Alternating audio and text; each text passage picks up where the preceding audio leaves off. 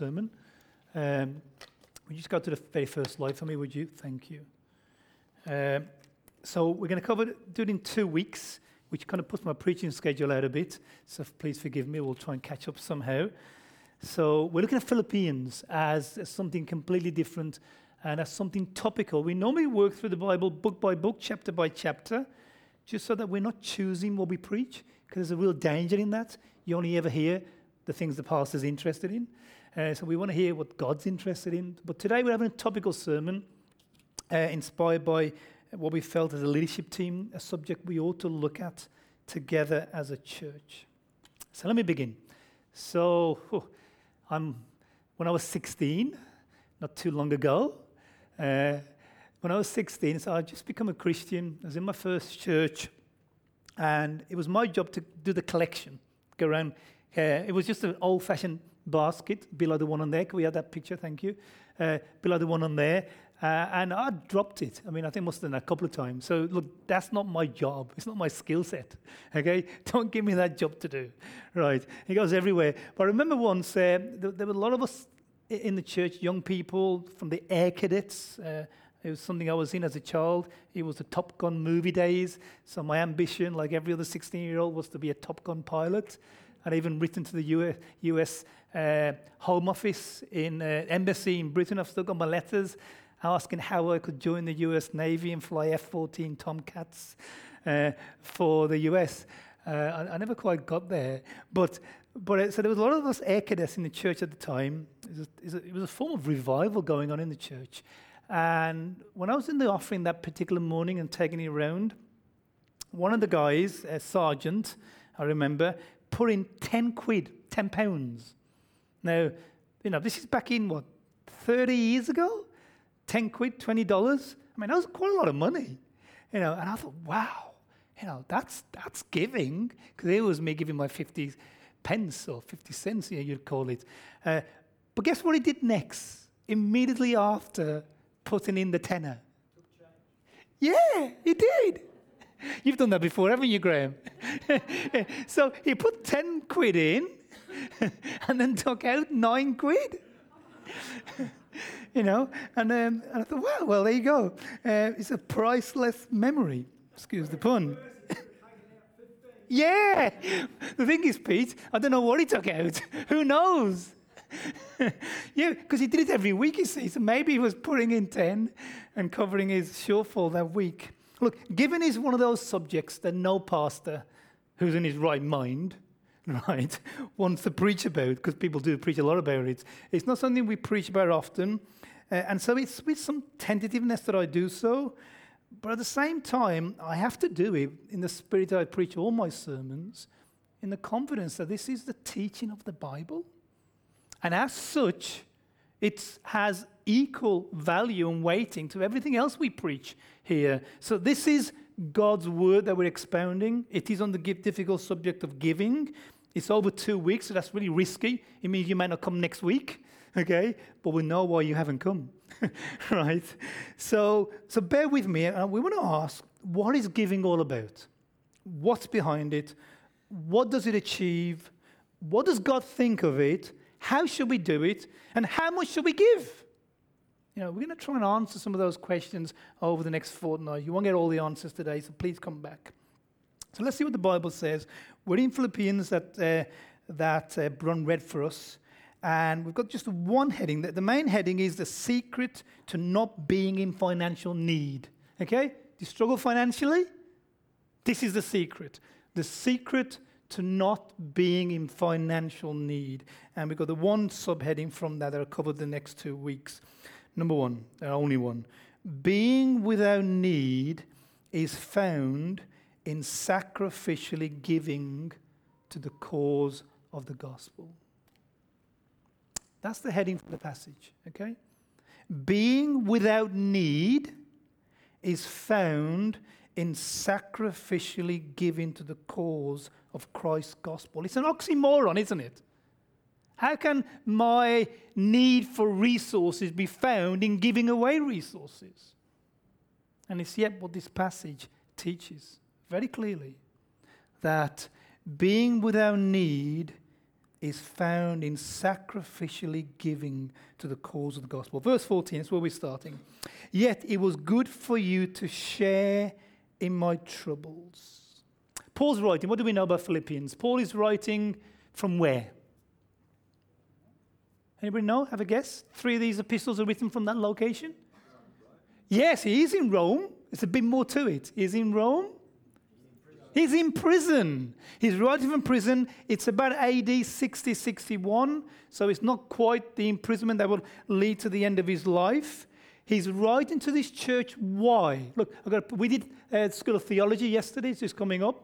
And so if you were on that course yesterday, you know the answer if you were listening. Why does Paul write to the church at Philippi? Sarah, you were on the course. Jim, you were on the course. to say thank you for donations. Thank you. There you go. They do listen. Yeah. And oh, phew. I think I'm wasting my time here. So yeah, look, he's writing to the Philippians because this is a huge, great, big four chapter thank you note to the church.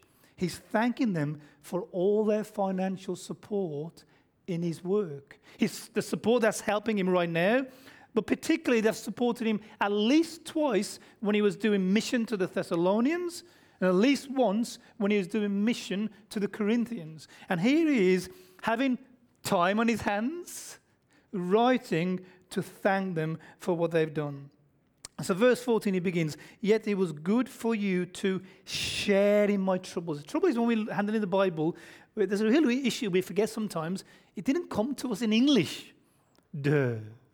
Okay? It came to us in at least two languages, and there's a bit of a third one too, Aramaic. And so, look, here it is. To share in my troubles, that word share there is a Greek word going to come up on the screen for you, I think, if I've done my slides right. If you move forward, please, thank you. It's going to come up there for you. I think we're a couple of slides behind. Just move ahead. Thank you very much. The word is, oh, it's not even there. So I don't know what I've done with that. But here's the word, okay? Um, so there it is. Thank you. This slide there. There we go. It's a Greek word, sokoinoneo. Okay? Can you see that word there? It means to share in company with, to participate in, to communicate, we often translate that word or, or its derivative, which we're going to look at shortly, as the first word fellowship. So Paul isn't just saying you're sharing. We miss something of what he's saying. This is much stronger business, commercial language. It's, it's a word that's very similar to one we know, which we often translate fellowship. It's a Greek word you know, you recognize this when I say it, koinonia. If you heard that word? I think it's the next slide, please koinonia, there it is, at the bottom there. So it's related to that word. It means to share or to partner. Okay, so the, the point Paul is making here is that they have partnered with him. The Philippians are investing alongside Paul as partners, not just sharing, they're co workers in business a business enterprise. You have to understand that Paul is engaged in business and the Philippians are engaging with him. In that business, they're supplying resources, and Paul in that business is the feet on the ground or the hands on deck. So they're giving, the Philippians giving is being of benefit to Paul now in prison, but it's been of benefit for him for the last 10 years when this church began. We said this earlier, but I'll tell you again. Verse 15, I'll show you. Moreover, as you Philippians know, in the early days of your acquaintance with the gospel, when I set out from Macedonia, not one church shared with me in the matter of giving and receiving, except you only. 10 years ago. So the, the, the account of founding this church in Philippi is found in Acts 16. You can read about it there. You know, we all know two particular converts of the church of Philippi, Acts 16, have a guess? Two well known converts of Paul when this church has been founded. The first one is a lady. She was a wealthy lady that dealt in purple cloth. Le, because of Le. Lydia. And then the famous one, the jailer, the Philippian jailer, when he and his whole family get converted, they both at the foundation of this church is in Acts 16. So Paul plants the church there with Lydia, with the jailer, and it's from that time on, when Lydia's converted, that, that this partnership is established. Now that Lydia's involved, now that she's supplying the resources, the lion's share at least. And so Paul plants a church and they begin to share, verse 15, not one church shared, partnered with me in this business of the gospel except for you.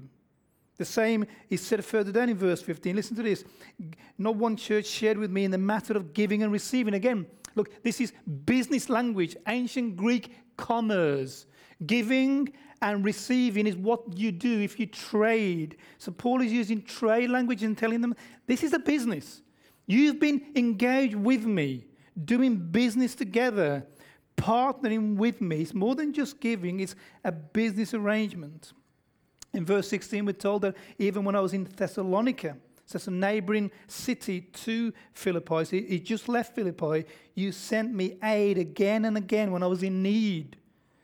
Not just personally, when I was in need to do gospel work. And in 2 Corinthians 11 9, he goes, When I was there with you needing something, I was not a burden to anyone, but the brothers who came from Macedonia. Macedonia is where Philippi is. The brothers who came from Macedonia are the Philippian church who came to Paul with gifts of finances whilst Paul was in Corinth so that he could do gospel work in Corinth. So, this newly formed church, aware of Paul's lack of resources to do mission because it's not cheap. You need to be able to supply your own way and to move from place to place.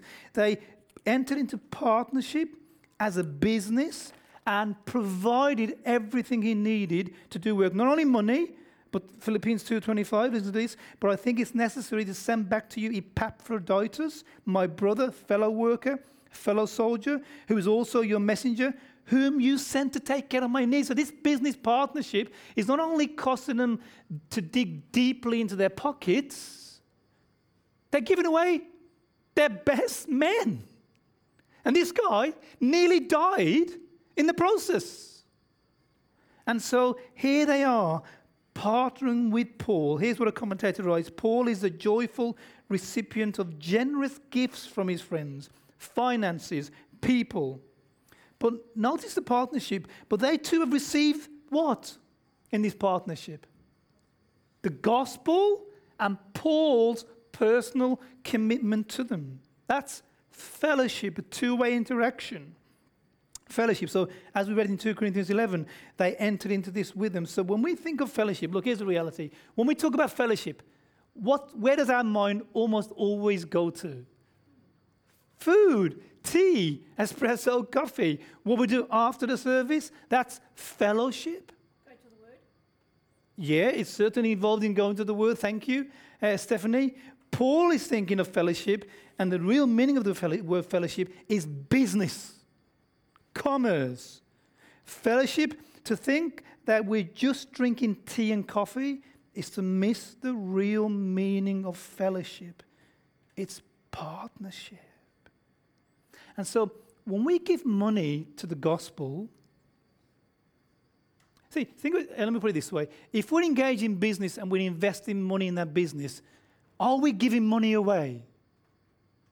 Is that giving money away? If you are in, involved in a business and you put money into that business, are you giving money away?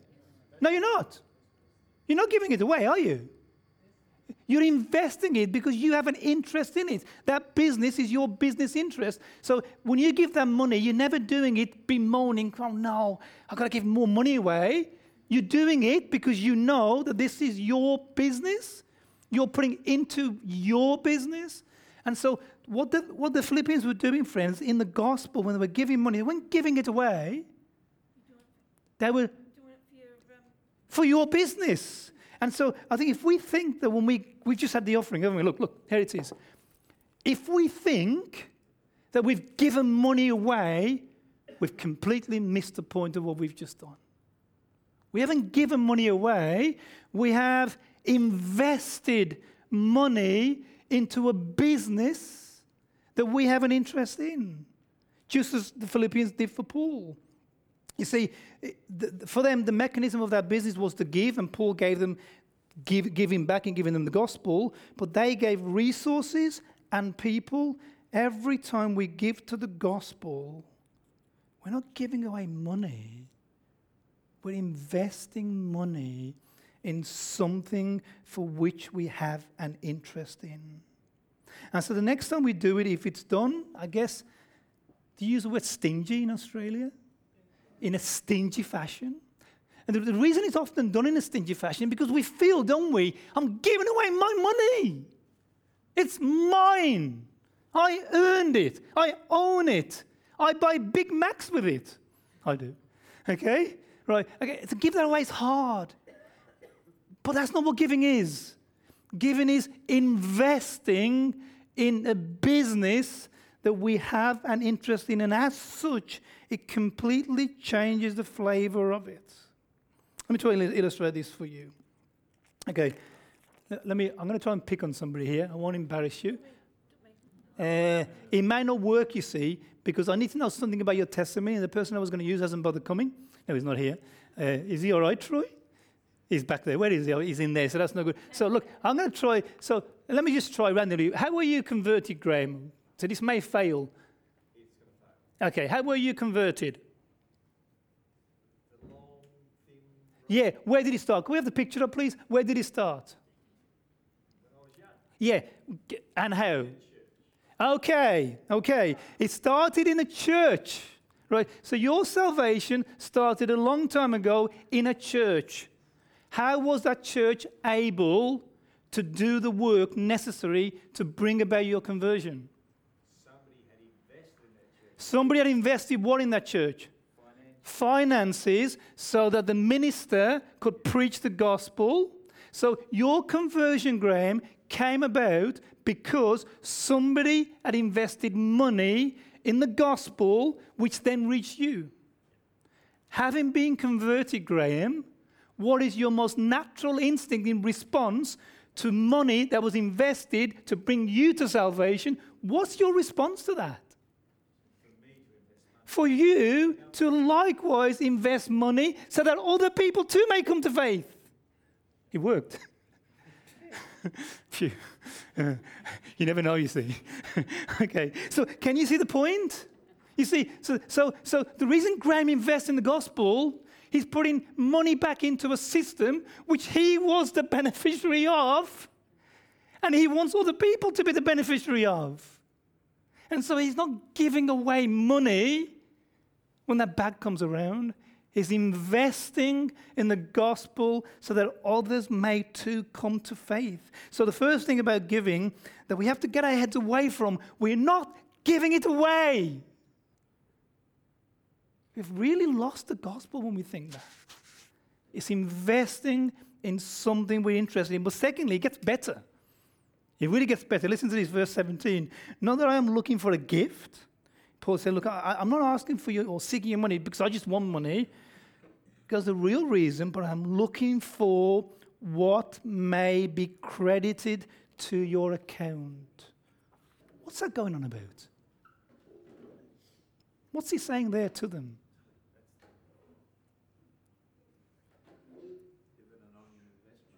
Pardon?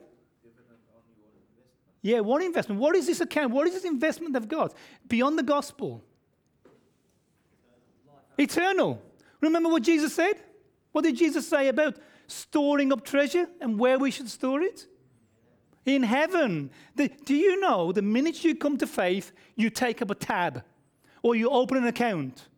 It's not the Commonwealth, it's in the heaven wealth, okay? You open up an account. You do. Every one of us, I don't know if you're fully aware of this, Christian, every single believer has an account opened in heaven. Jesus told us, this is what he says, incredible words of Jesus. He goes, This is what we should do because we've got this account in heaven. And listen to this if you think this is strong, don't shoot the preacher. I'm just a servant, okay? This came from Jesus. Sell your possessions. Really, he said that. Sell your possessions and give to the poor. Provide purses for yourselves that will not wear out by selling your possessions and giving to the poor. A treasure in heaven that will not be exhausted, where no thief comes near and no moth destroys. What's he saying? What's Jesus saying about how we use our money and how the use of it, where does the use of it go? It does that. That's the first point. The second point is where does it go? The second point. Heaven, but that's two aliens. Heaven for where? I mean, who's heaven? God's heaven. No, no, yes, it's God's heaven, but it's, it's not must be. Whose treasure in, in heaven? Yours. Can you see the point here? The, the money we invest in the gospel, says Jesus, in case you don't want to believe Paul, okay, goes directly towards your super? Can I put it like that? Because, look, Ralph, your retirement plan isn't that house. If it is, you're to be pitied because he'll fall down one day. Not, not just, not, not, not tomorrow, but one day. Okay? Okay? Your retirement Christian, I wonder if we really understood this, is heaven. Look, we all take supers out. You know, the great thing about Australia, I mean, it's coming in in Britain too, where it's, it's legislated by the government that when you take a job on, what happens?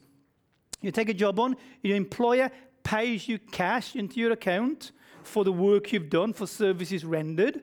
And in addition, for every dollar you earn, a percentage of your income has to, by government stipulation, go where? Into your super, so that when you're 66 and a half. Who's 66 and a half? Somebody here. You must be getting closely, you know, if not over it. 66 and a half, okay? Uh, when you get there, right, you can draw on it. Now, when you're 16, I remember when I was 16 and we were talking about, we call them pensions in the UK, okay? When we were talking about pension, I was like, why would I want to give away like 20% of my income, because you had to do it personally back in that when I was young, into that? I mean, when you're 16, 66 looks like a long way away, doesn't it? But you know, when you're 46 nearly, 66 isn't so long. Seriously, and if you're more than that, it's not even closer. And so, look, it may, heaven may seem a long way away for us. But we're going to get there one day in faith. And the retirement plan that awaits us, says Jesus, will be directly proportionate to what? According to Jesus in Luke 12. What we've invested into his kingdom on earth. I mean, you hear that from Jesus. Look, this isn't televangelism. Just because televangelists abuse all these texts, it doesn't mean that we have to throw them out. We still have to preach them. Okay? What we invest in the kingdom has a direct impact on the treasure that we have stored in heaven, says Jesus. Verse 17 I'm not looking for your gift for myself, but I'm looking for what may be credited to your account. It's again, his fiscal language. He's using the whole thing in commercial language, and he wants them to know that every time that they have given sacrificially to the kingdom, Jesus has been transferring a percentage, if you like, of treasure that will be spendable in heaven into the heavenly account. I don't know what it's like here. Back in the UK, we, lived in Scotland for a while, up in, the mine, in a mining village, in Scotland's highest village. And during, during the days of mining, you, you didn't get a wage in the way we understood it. You got tokens to do what? Those tokens could only do one thing. Did you have that system here? Spend it, not in the local store, but spend it in the company store. You couldn't spend them anywhere else. You see, so you worked and they gave you company tokens that you spent in a company store to supply your need.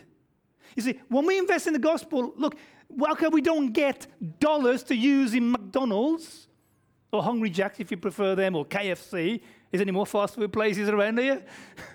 yeah, okay, thank you. okay, we get credit that can be spent in the heaven store. And the thing is, the heaven store may not matter to you and me today, but one day it will.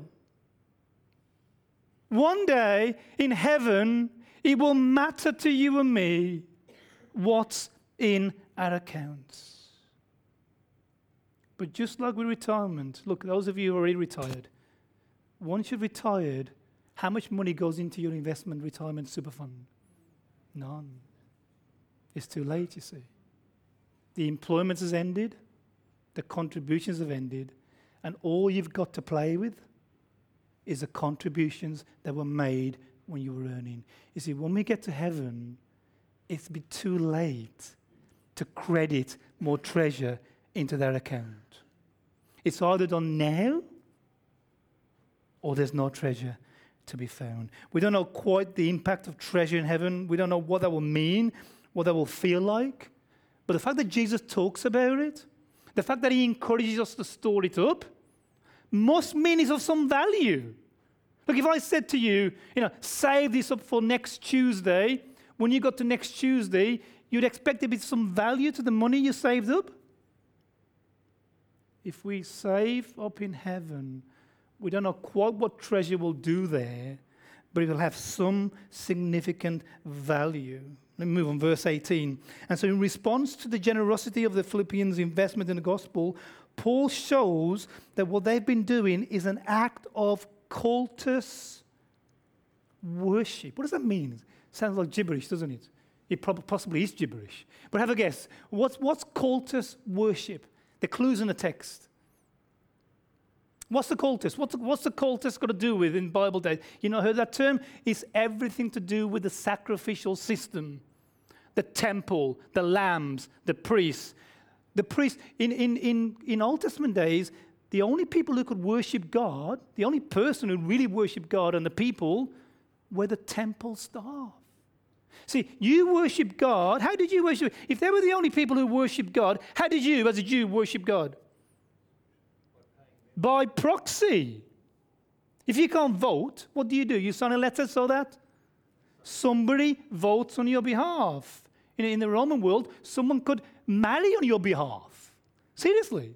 You know, going to get there. So he went and married for you. It was obviously your wife, but he stood in for you. He's in proxy. And, and so, so in the Old Testament days, the way you worship, you couldn't worship because God had nothing to do with you, you stinker. I'm not thinking of you, Malachi, particularly. Your mom, maybe, but not you in particular. Okay? Eh, see, you couldn't worship God directly because we were stinkers, rebels, sinners, first class ones. And there's no way we could get anywhere near God.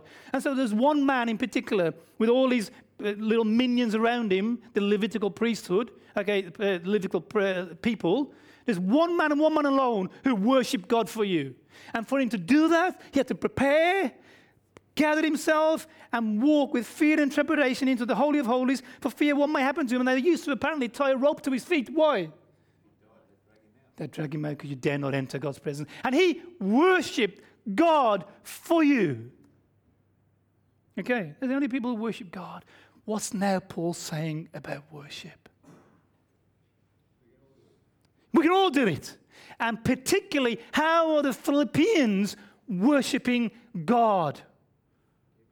By giving money. By giving money. You see, worship, worship says Paul, using proper biblical worship terminology. Look at that. That's proper biblical worship terminology. Worship, says Paul, is giving money to the gospel. This is what Gordon Fee, the commentator, writes.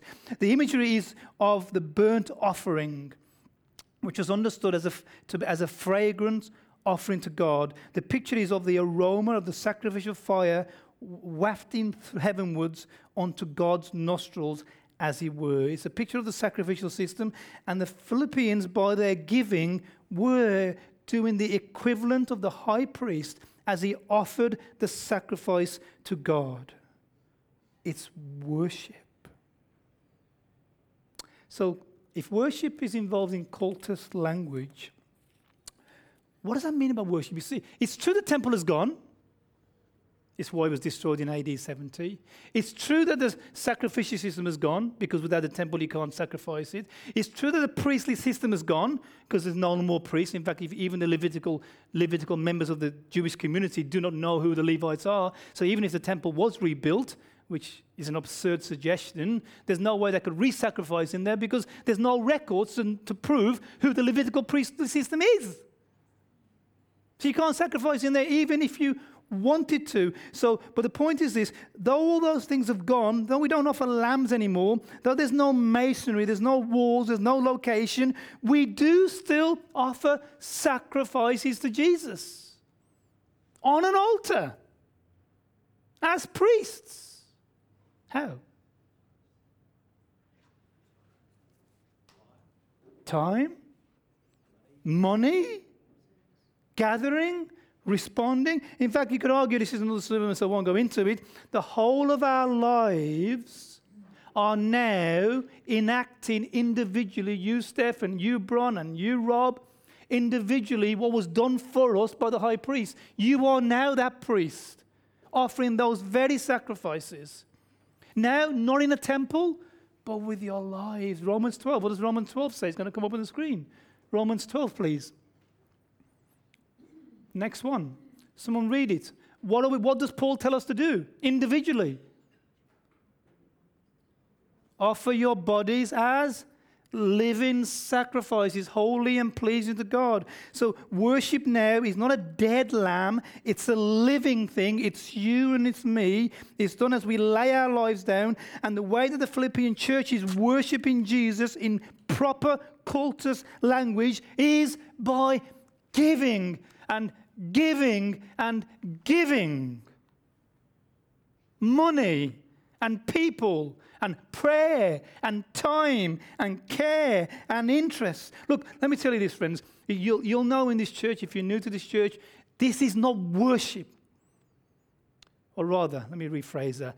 This is only a part of worship. It's why we don't refer to them as the worship team. You notice we didn't say this morning, let's worship when the music started.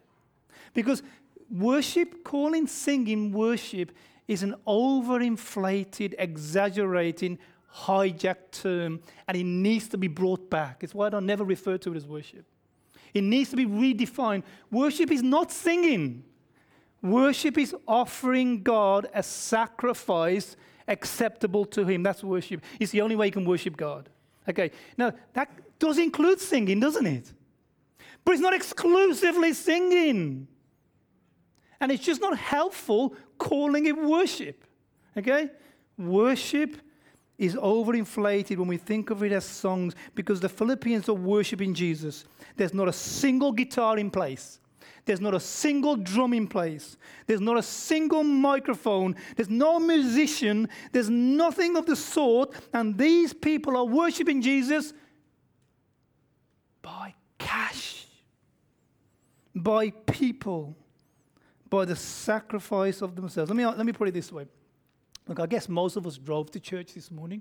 Did anybody walk? Nobody walked? Okay, gone are the days when you walk to church.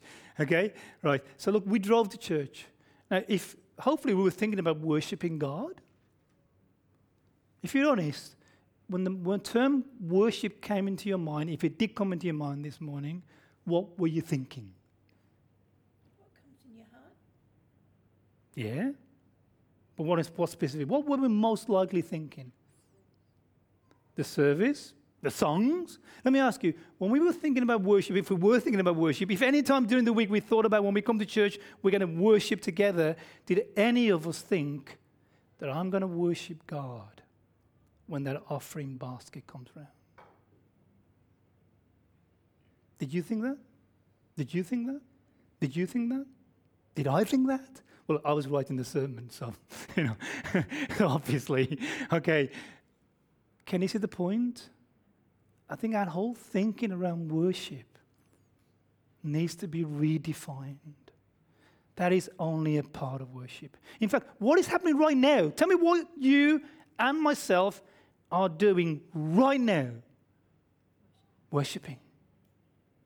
Worshipping. Tell me what we'll be doing in 20 minutes, God willing. No, 10 minutes, God willing. Depends on the speaker. Having lunch, but more than that. Worshipping. A form of fellowship, but it's an act of worship. I think next time we drive to church, can I exhort you? Can I encourage you as I encourage myself? Next time we're in the bank, next time we're setting up a direct debit, next time we're handling our salaries, to think about worshiping Jesus with our wealth. See, if we never go there, if we never think of worshiping Jesus with, with dollars, there's something woefully short in my worship. And in fact, if, if I just hand over money without regarding it as worship, it's a form of robbing the value of that from its true place. Paul says that the Ephesians, Ephesians, not Ephesians, the Philippians giving is a fragrant offering, an acceptable sacrifice, pleasing to God. It is worship. Our giving, let me sum up because I'm finished for today. Our giving is not giving away money. If we think that, we've fallen woefully short of what giving is. Our giving is investing. And you be a foolish businessman or a businesswoman if you never invested in your business. I mean, who sets up a business and doesn't invest in it? Because if you don't invest money in your business, what do you get out of it? Nothing. Nothing. When we're giving to Jesus' gospel, we're investing in a business that we have a vested interest in. Number one. Number two, when we're investing in the gospel, when we're handing out dollars, we are transferring resources to an account that you have opened in your name in heaven. Says Jesus. You see these? There's nothing in them, mate. okay. right. Pretend, okay? you got to pretend, right? Can you hear that? Every, every dollar, no exaggeration, that touches the bottom of that tin that we do for the gospel, for the kingdom, raises, grows our kingdom account, says Jesus. If we were to be a fool by not investing in a business, and we would be, we'd be an even bigger fool not to invest in our future. Seriously, the biggest fools going, number two. And number three, the one we just done, giving to the gospel. Giving to the gospel is investing in worship. It's worship at its height, at its best. In fact, there aren't many New Testament passages that talk directly about worship in cultist language. Evangelism is, okay? Uh, a number of other things that don't come to mind just now are. But one of them in particular, even singing in the New Testament isn't used in cultist language, and we call it worship. And there's not a single New Testament text that refers to it with cultist terminology. But when it comes to money, Paul uses direct temple worship language. You could argue it's one of the high points of Christian worship to invest finances into Jesus' kingdom. Now, how all this relates to not being in need personally, okay, you're going to get next week. So if you don't come, you're going to miss the crunch of the message, okay? So we're gonna, next week is verse 19, and then we'll have application. We'll spend the whole session on that, verse 19. And my God will meet all your needs. It's in the text, and it's coming up, okay? And my God, as a consequence of me and you giving to the gospel, as a direct correlation, Paul promises a gospel promise that you can hang your life on that God will meet all your needs. That's next week's sermon. We'll come back to that. Thank you.